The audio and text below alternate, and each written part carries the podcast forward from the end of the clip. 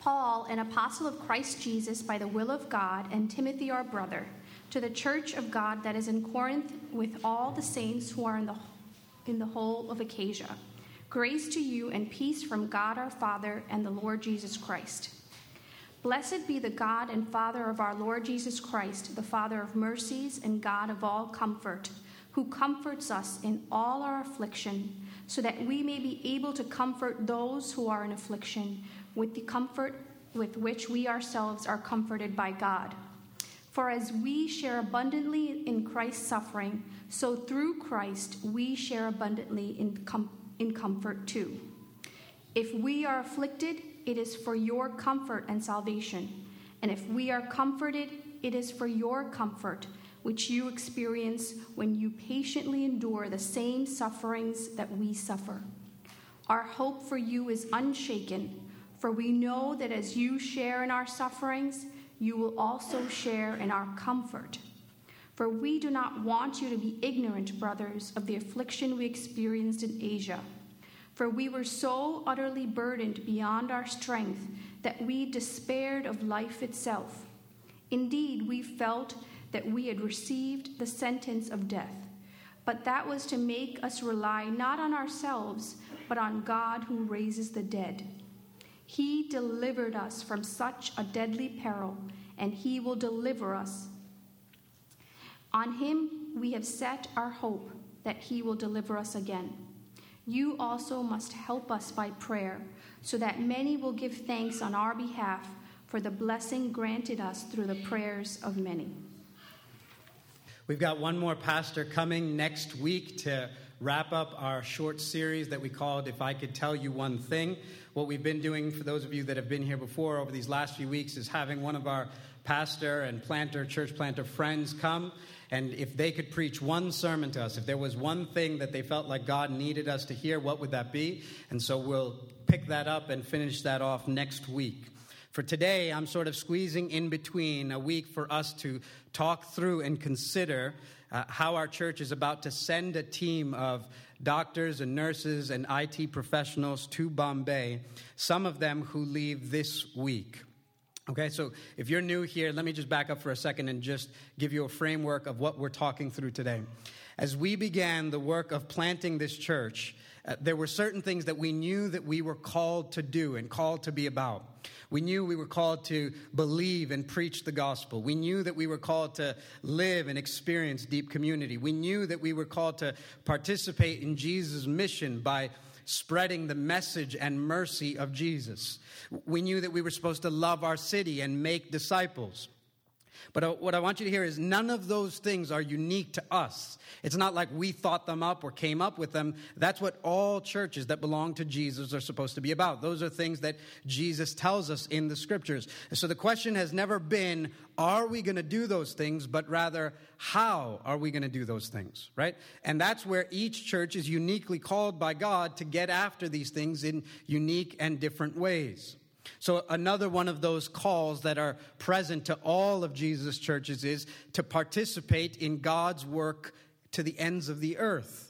That Jesus calls us not just to love our own tribe, not just our own city or our own country or even our own nation, but to love to the ends of the earth. Jesus told his disciples, You will be my witnesses to the ends of the earth. Jesus told his disciples, Go and make more disciples of all nations, all peoples to the ends of the earth. So, again, that's never been a question of if we're going to do it, but how are we going to do that? How are we going to get at the work of being a part of God's global work, of seeing the message and mercy and fame of Jesus extended to the corners of the earth? Let me tell you what we didn't do or have not done. We've never then took a map of the globe, put it up on a wall, took some darts and started throwing and saying, okay, I guess that's where we're going to go, or there's where we're going to send people, or that's where we're going to give money. We've also not thrown a net up against the whole globe and said, okay, Seven Mile Road's job is to conquer the whole planet. No, we're a small, as one of my friends likes to call it, snail fart of a church. We're tiny, right? And, and we play our small part in God's bigger global work. Jesus' body of believers extends to all Christians throughout the world. And so, what we want to ask is what's our small sliver of that piece? What role do you want us to play? What do you uniquely have gifted us and called us and filled us with a passion to to participate in that global work? And what we've tried to do in, in sort of discerning that is follow the lead of the Holy Spirit. Rather than coming with our agenda, we've tried to say, okay, Jesus, you are the chief shepherd and lead pastor of this church. You're the planter. You lead your church and show us where the Spirit is going that we might follow. And one of the ways that God has graciously answered that prayer and led is by raising up a heart for fighting against human trafficking. He's done that specifically through Jim and Lena. And, and as God sort of began to raise a, a burden in their hearts and a call to fight against human trafficking, to take Jesus' message and mercy to the ends of the earth, that began to stir all our hearts, right? I, I want you to know that Bombay was never on my radar or vision. We didn't plant the church going, one day we want to be a part of that. What we did was plant the church saying, as God gives us brothers and sisters here, and that's what we believe the gospel does, that Jesus died and rose again to make us a part of God's family, God's the Father, we're His children, brothers and sisters with one another. As God is beginning to set apart and call this brother and sister, Jim and Lena are going to go to Bombay, move their family in September to live there for this work. As God's doing that with our family, we've been asking, okay, if this is where you're sending our brother and sister, how do we as a family get behind that and participate in that? And one of the beautiful expressions of that has been connecting with an organization called Bombay Teen Challenge that fights human trafficking in Bombay. And moreover, to see God begin to stir our own hearts and burden our hearts for this issue. Now, th- this issue of human trafficking. If you're new to Seven Mile Road, let me just quickly bring you up to speed on what it is.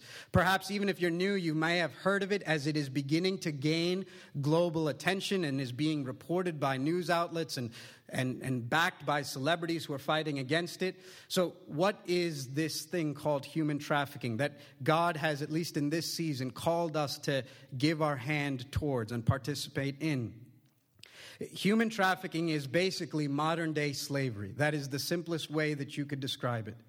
There are some 27 million slaves in the world today. Uh, hundreds of years since slavery has been abolished, and yet there are 27 million slaves in the world today. That is more slaves than at any time in human history. There are twice as many slaves today as during the transatlantic slave trade with African Americans that our nation's history knows painfully well. Twice as many.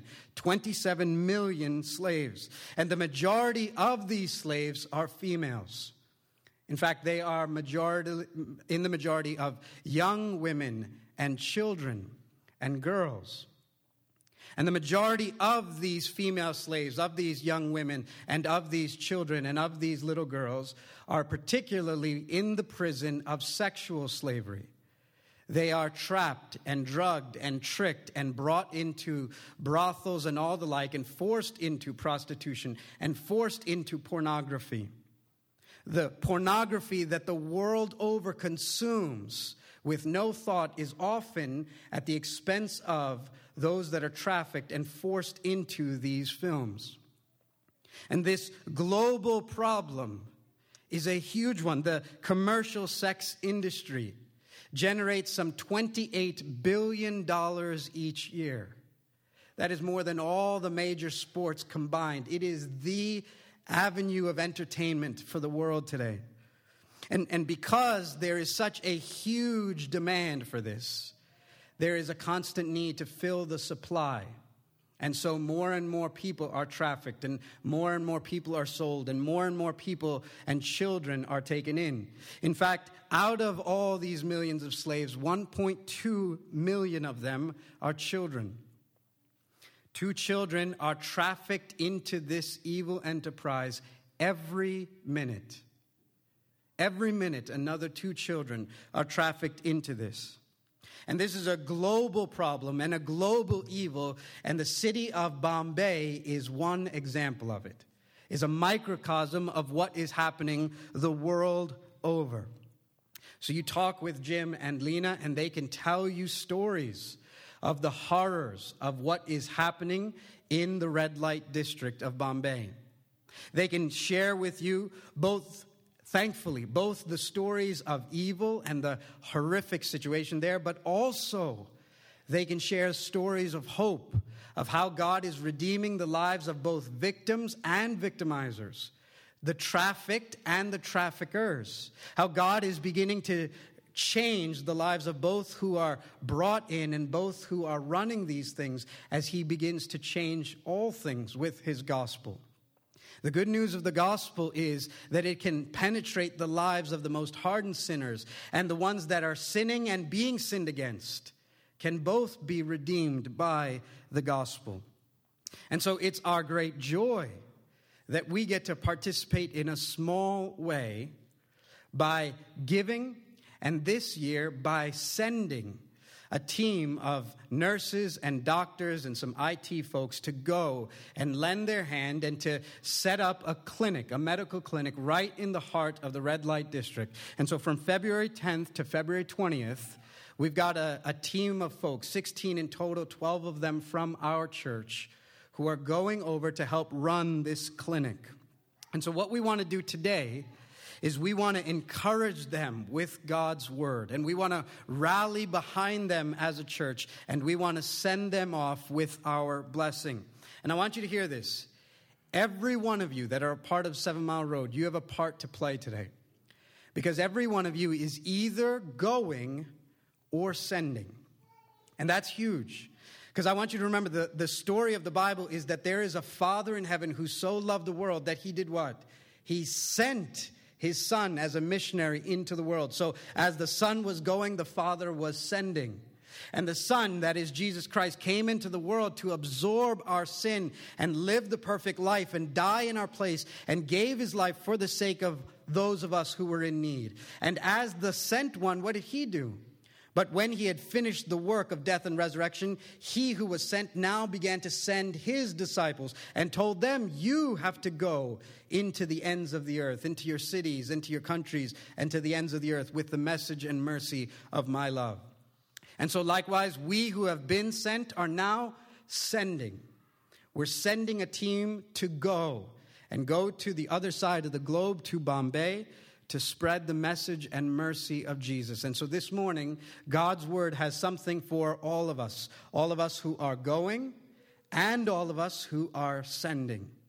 And for that word, I want to, I want to point you back to 2 Corinthians 1, the passage Lena just read for us. Let's go right back there. 2 Corinthians 1, and we'll look at verses 1 through 11. As you find where that is, if you need to flip to the front to find it, find it. Let me pray for us, and then we'll press into this together. Our God, we give you thanks for another time to sit under your word. We pray now that you would open our eyes and unblock our ears and soften our hearts and illuminate our darkened minds to hear and receive and believe and understand your word. And having had it applied to our heart, let it transform the way that we live.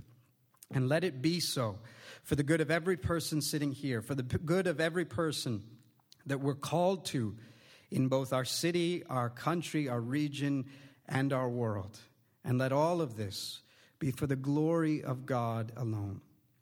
We need your help. We pray this in Jesus' name. Amen.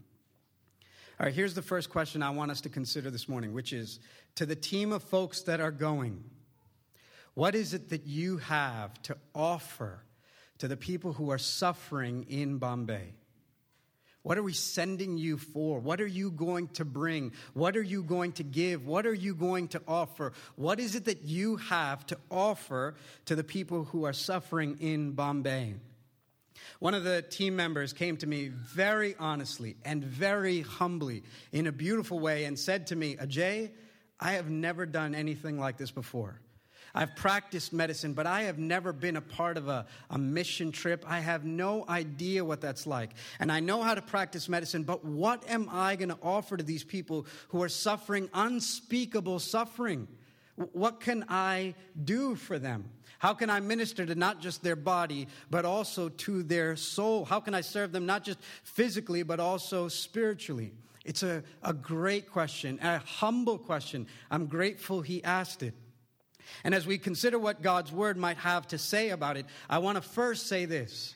To you who are going, I want to encourage you it is no small thing that you are going to serve them physically that you are going to minister health to their bodies, that you who are going for IT are going to minister to their worldly physical needs. That's no small thing. Don't dismiss that as lesser or unimportant or not really spiritual, right? We can fall to one of two extremes or errors.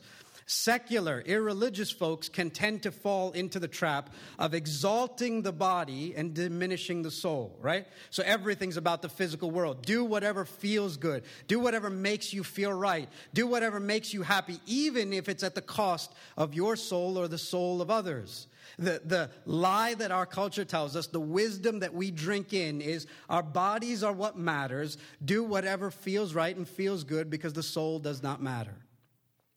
But all the way on the other side, religious folks can err as well by going too far to the other side and saying all that matters is the soul. All that matters is spiritual things. And so don't worry about the physical world or bodies. Those things perish and go away. The soul is all that God cares about.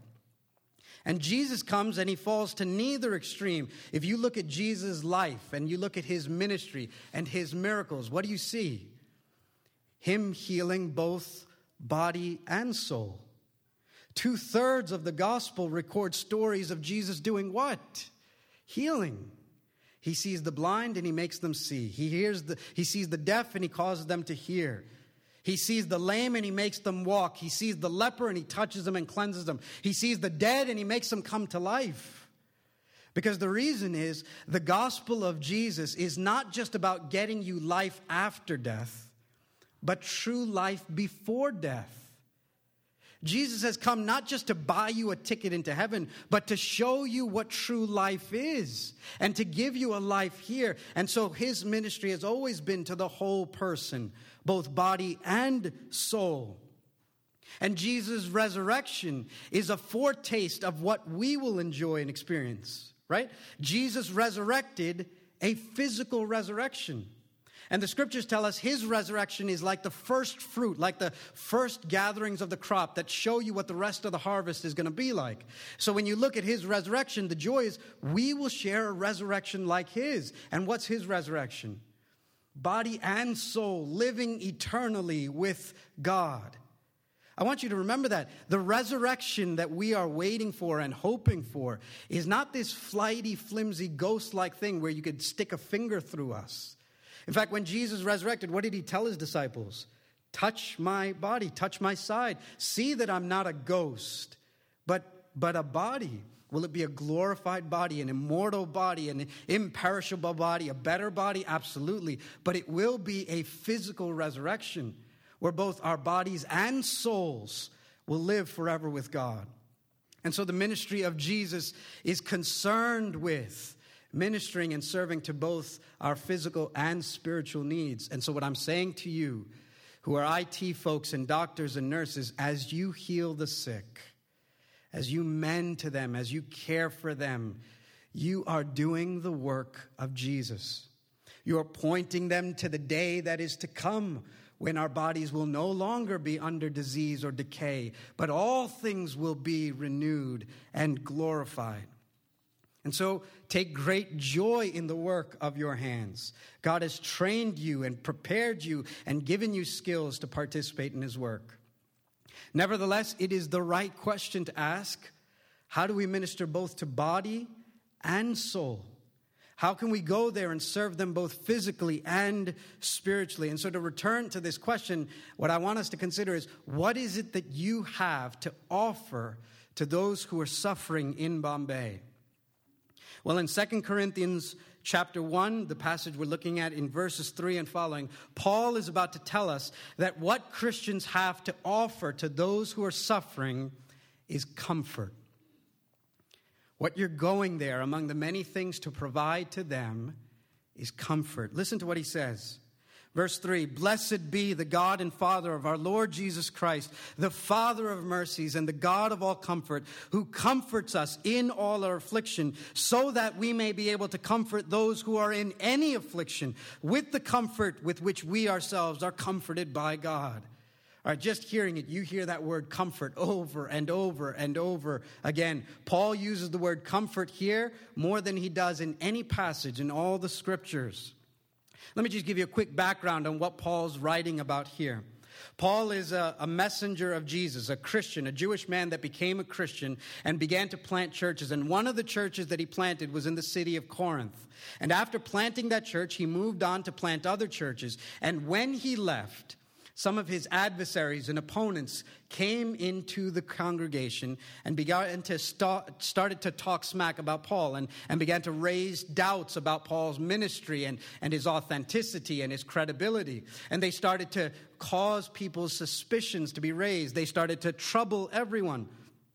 The, the situation in Corinth was that the people of Corinth, much like us, were impressed by the celebrity types, right? So they, they loved the eloquent speakers and the great smooth preachers, and they loved the, the kind of men that seemed invincible and sort of like walking on clouds and larger than life kind of personalities. That's the kind of pastors and people that they wanted. Those are the kinds of people that had the emblem of God's approval and favor.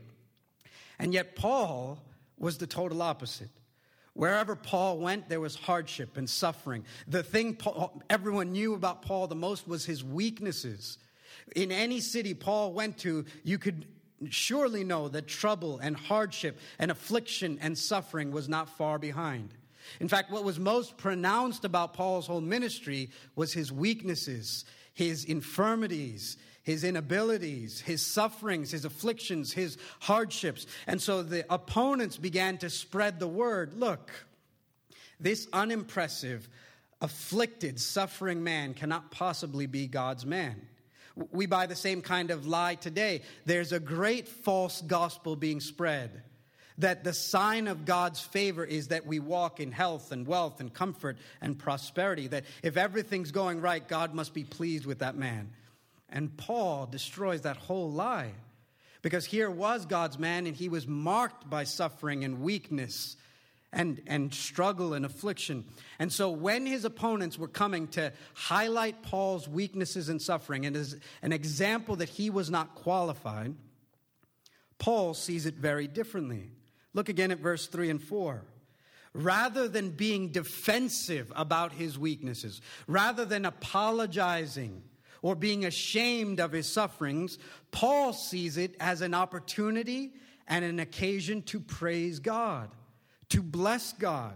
In fact, in Paul's view, his suffering is not only going to not disqualify him from ministry, it's going to enable him to do ministry.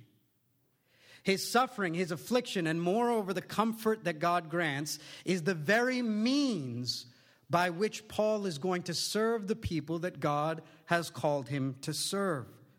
Rather than disqualifying him, it enables him.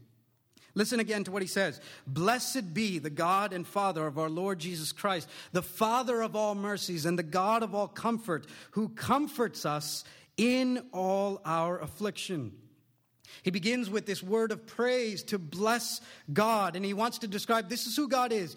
God is the Father of compassion and the God of all comfort. That's who God is. You want to know who God is?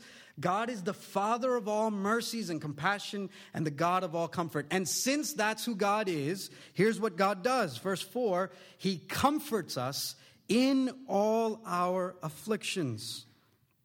Paul contends that since this is who God is, this is what God does. He comforts us. And Paul even further says that as suffering increases in his life, so also does God's comfort. There's this proportionate relationship that as God pours down suffering and allows it into Paul's life, God also amply pours comfort into his life. Look at verse 5. He says, For as we share abundantly in Christ's sufferings, so through Christ we share abundantly in comfort too. Paul's never shortchanged. He's saying, look, as following Jesus means more and more hardship and difficulty in my life, so also does following Jesus mean more and more comfort from God in my life. God is faithful to give comfort wherever suffering increases. Now, what is this comfort? Right? That's important to know. If, if Paul's in this affliction and God's comfort is meeting him in his suffering, what is this comfort? It is not the kind of comfort you find on the front of a Hallmark card. It's not sentimental fluff. It's not flighty, floating, emotional, feeling alone kind of stuff. It's not even an escape from the circumstance or a deliverance out of the trouble. Look again to what he says in verse 4 who comforts us in all our affliction. It doesn't say who delivers us from our affliction or rescues us out of our trouble, but rather who comforts us in our affliction. I want you to hear that word struck my heart this week. Because as I think through the sufferings in my life and the things that my family is enduring, the only thought I have towards how God is going to act is how's He going to get us out of this? I just got my eyes so far down the road, I'm going, the way that God is going to act is He's going to lift us up out of this thing. So much so that I am blind to what He wants to do in the days towards that day, in the days of providing comfort day by day to meet those needs. As I am in need, He provides comfort. God is not just working to deliver you out of trouble, but to give you comfort in your affliction. He's coming alongside us in our suffering and affliction to comfort us. And that word comfort could mean encourage, that He puts courage in your heart. He strengthens you. He enables you. He puts steel in your spine so that you can press on and press in and persevere so that you can endure, so that you can keep going. One pastor says it's like a, a coach that comes to a team who's trailing by 20 at halftime. The wise and good coach at halftime does not sneak them out of the locker, board them onto a bus, and take them to another city. The wise and good coach encourages them, gives them comfort, speaks into their heart, gives them steel in their backbone so that they can do what? Come out the second half and press on and press in and persevere and endure until the end.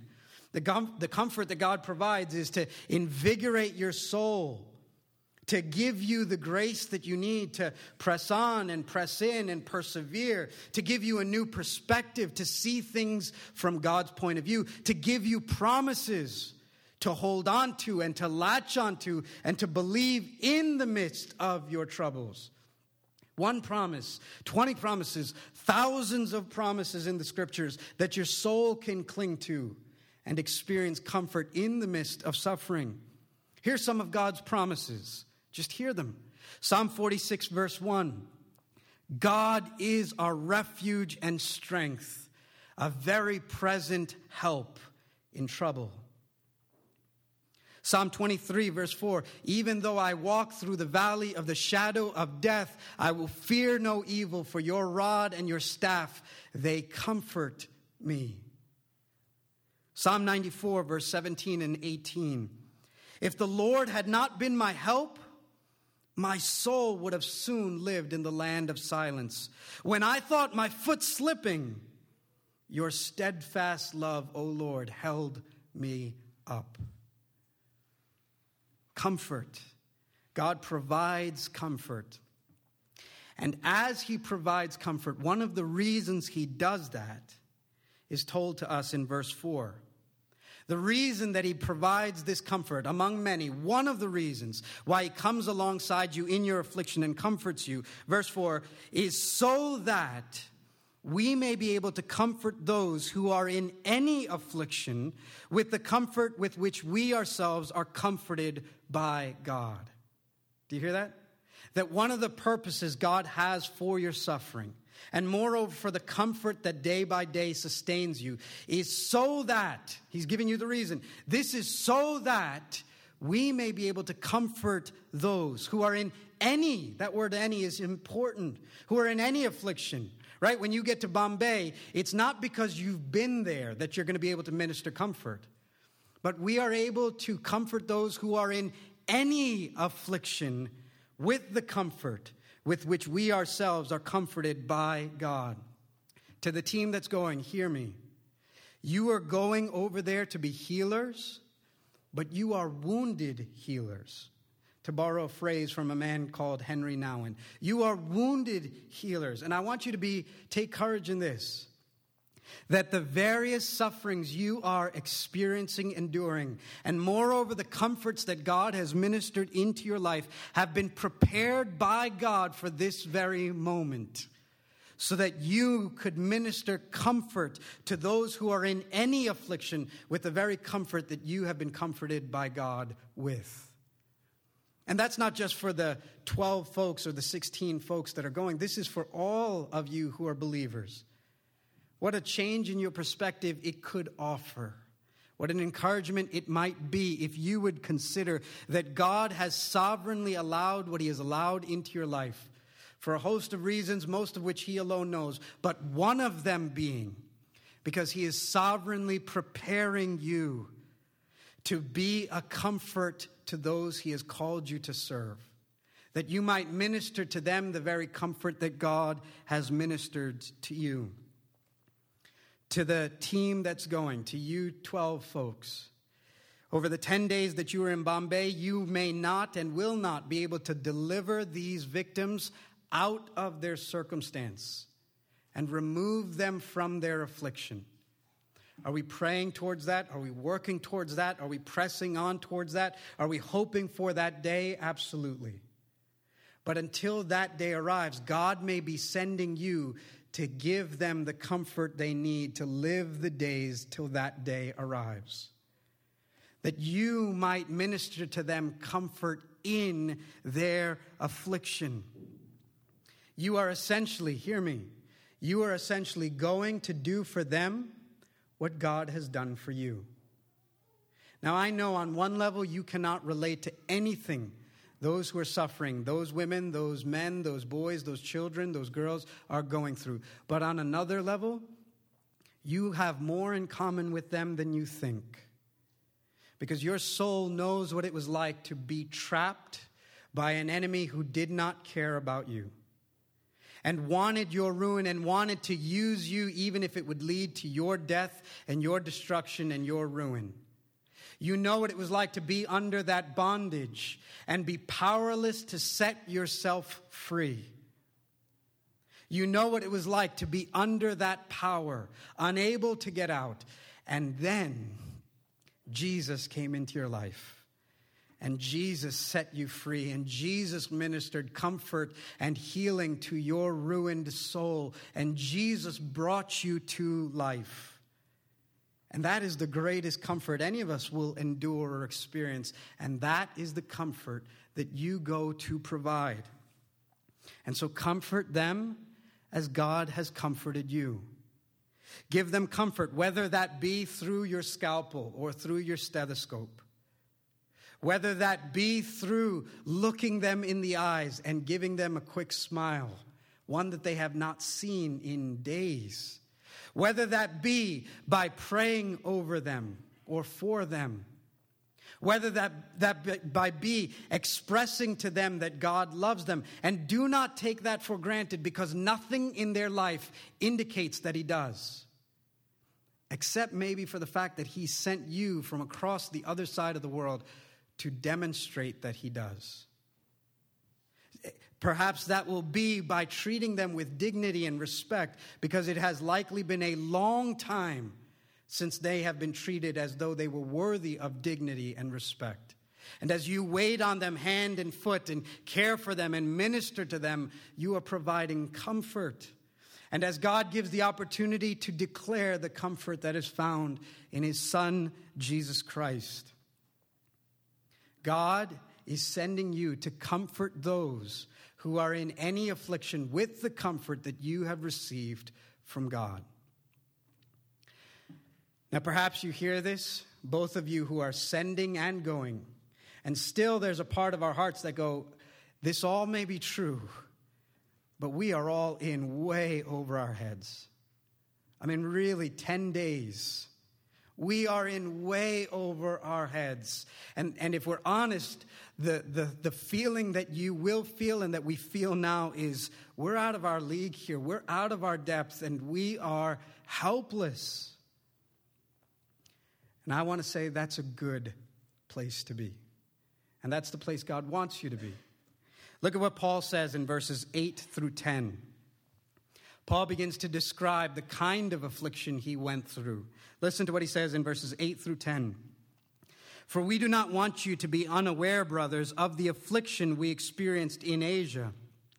For we were so utterly burdened beyond our strength that we despaired of life itself. Indeed, we felt that we had received the sentence of death. But that was to make us rely not on ourselves but on God who raises the dead. And he delivered us from such a deadly peril, and he will deliver us. On him we have set our hope that he will deliver us again. Hear this. Paul is not naive about suffering. He's not trying to spin this into a good light and, and get you to think happy thoughts. He gets how hard life is and how hard ministry is. Now, we're not sure exactly what Paul went through when he was in Asia, which, by the way, was just a coincidence that you too are going to Asia, right? But he, we don't know what kind of circumstance he went through, but we know that he was pressed to the point of despairing in life itself. We don't know if it was perhaps some kind of opposition or persecution. Wherever Paul went, in whatever city, it seemed like he was either getting stoned or beat up or dragged out or beat down. And so perhaps it was one of those. We don't know if it was some kind of illness or illness.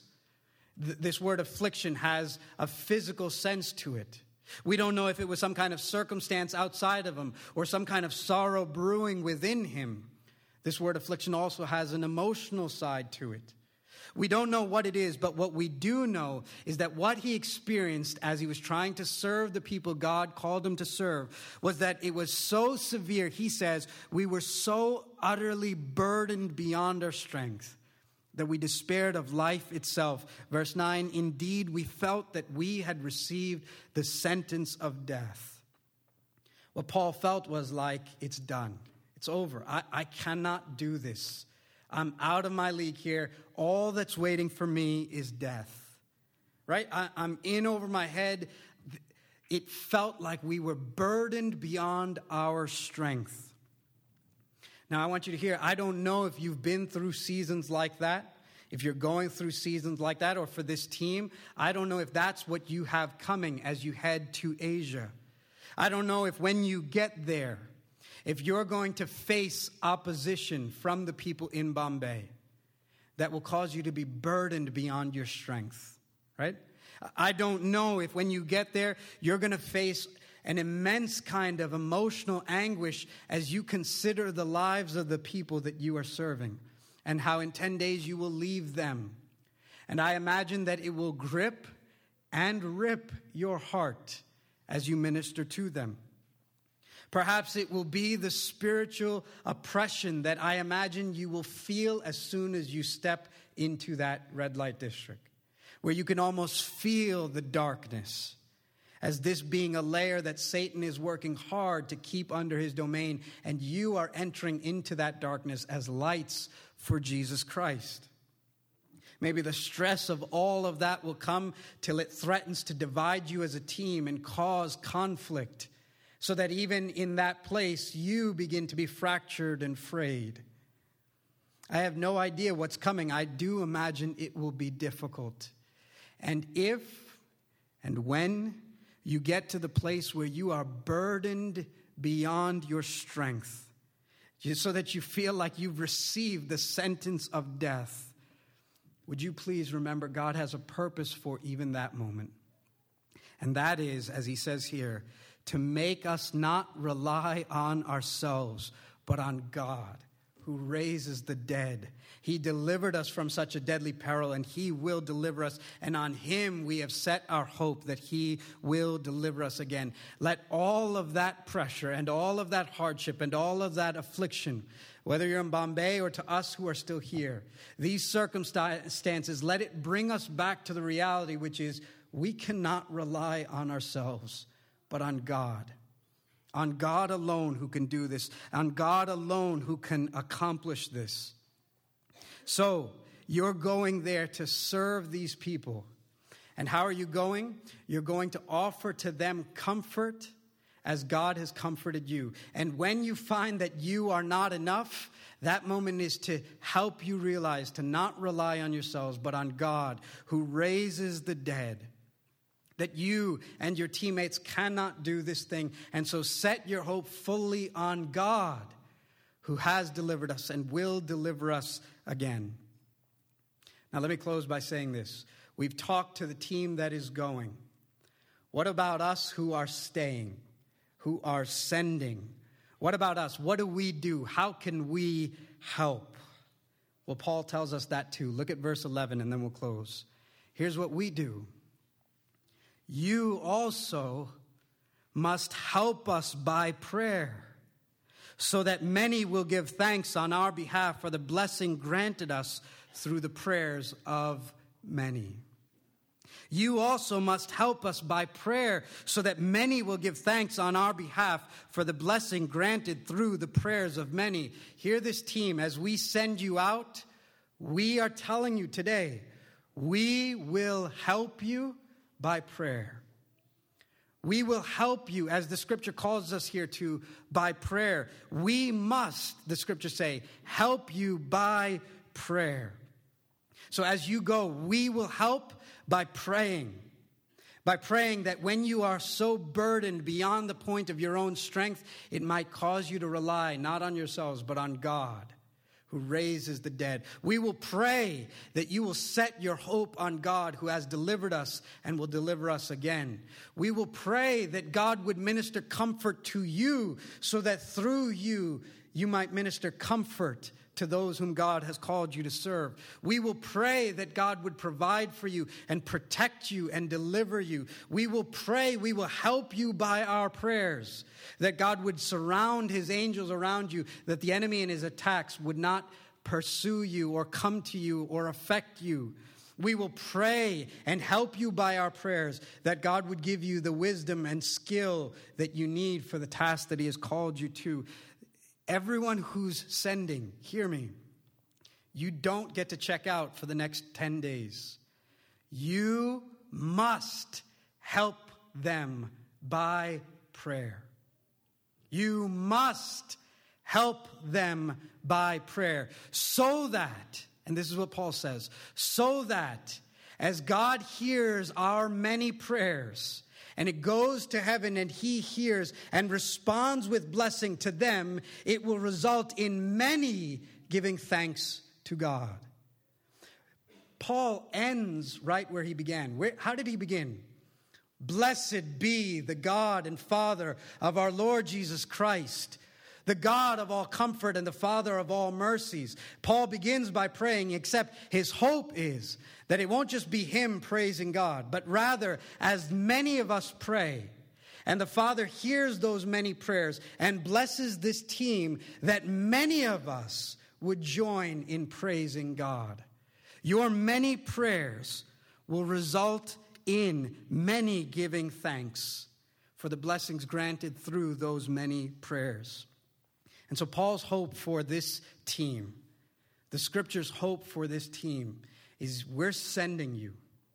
And we're sending you to minister comfort as God has comforted you. And when you come to a place that you realize you're not enough, that's good because it's to help you rely not on yourselves, but on God who delivers us and will deliver us again. And as we send you to do that, we will help you by our prayers so that the prayers of us who are many will result in much blessing, and through that blessing, many will give thanks to God. And so, Seven Mile Road, let's help them, and we'll begin that even today. So, how we want to end is just begin by applying this word and helping this team as they go in prayer. Some of them will leave this week itself, majority of them will leave on February 10th. And as they go, we who stay will help by prayer. So, what I want to do is, as we've done for the last few weeks, I want to give us as a church a moment to pray, to lift our voices, to say a word, a sentence, and help these people in prayer. If you're going on the trip, would you stand for a second?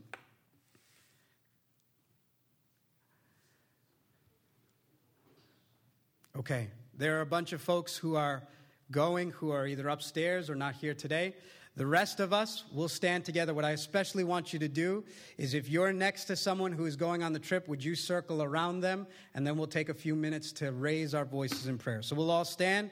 If you're around someone who's going on the trip, come around them. You can lay a hand on them. The scriptures call for that as we commission this team and send them out. And then let's take a moment and one or two of you, a few of you, lift your voices and help this team in prayer.